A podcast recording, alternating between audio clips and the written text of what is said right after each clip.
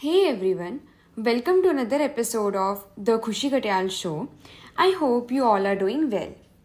So, if you are given two paths to choose from, one path where it's guaranteed you will reach your end destination if you follow its particular rules, and another path for which there is neither an assurance you will reach a destination nor a clear rulebook on how to follow that path.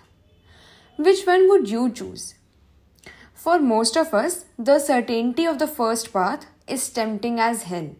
And it's very much possible a lot of us, if given a choice, would choose the first path itself. I mean, why not? There is a clear recipe available for how to follow the first path.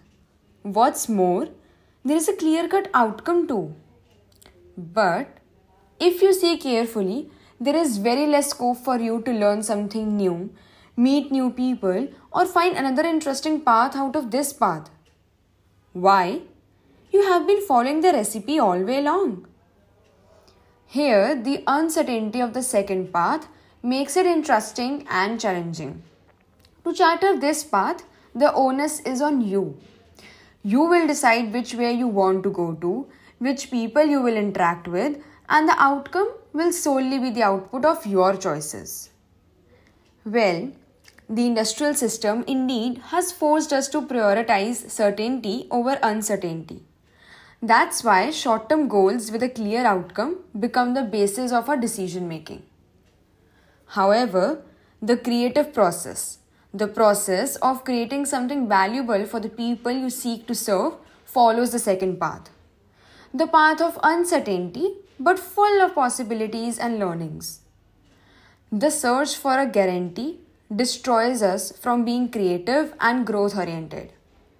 The search for a guarantee is endless and quite frankly pointless. If you won't follow the first path, someone else surely will. If you won't do the work the industrial system requires you to do, you will be easily replaced by another person. But there are very few people who choose the second path, who know the risk and are still willing to charter it because these people trust themselves.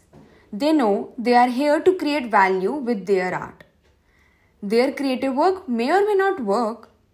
That's where the steep learning curve takes place. Growth happens. With ups and downs, they find their audience and a place for their valuable art.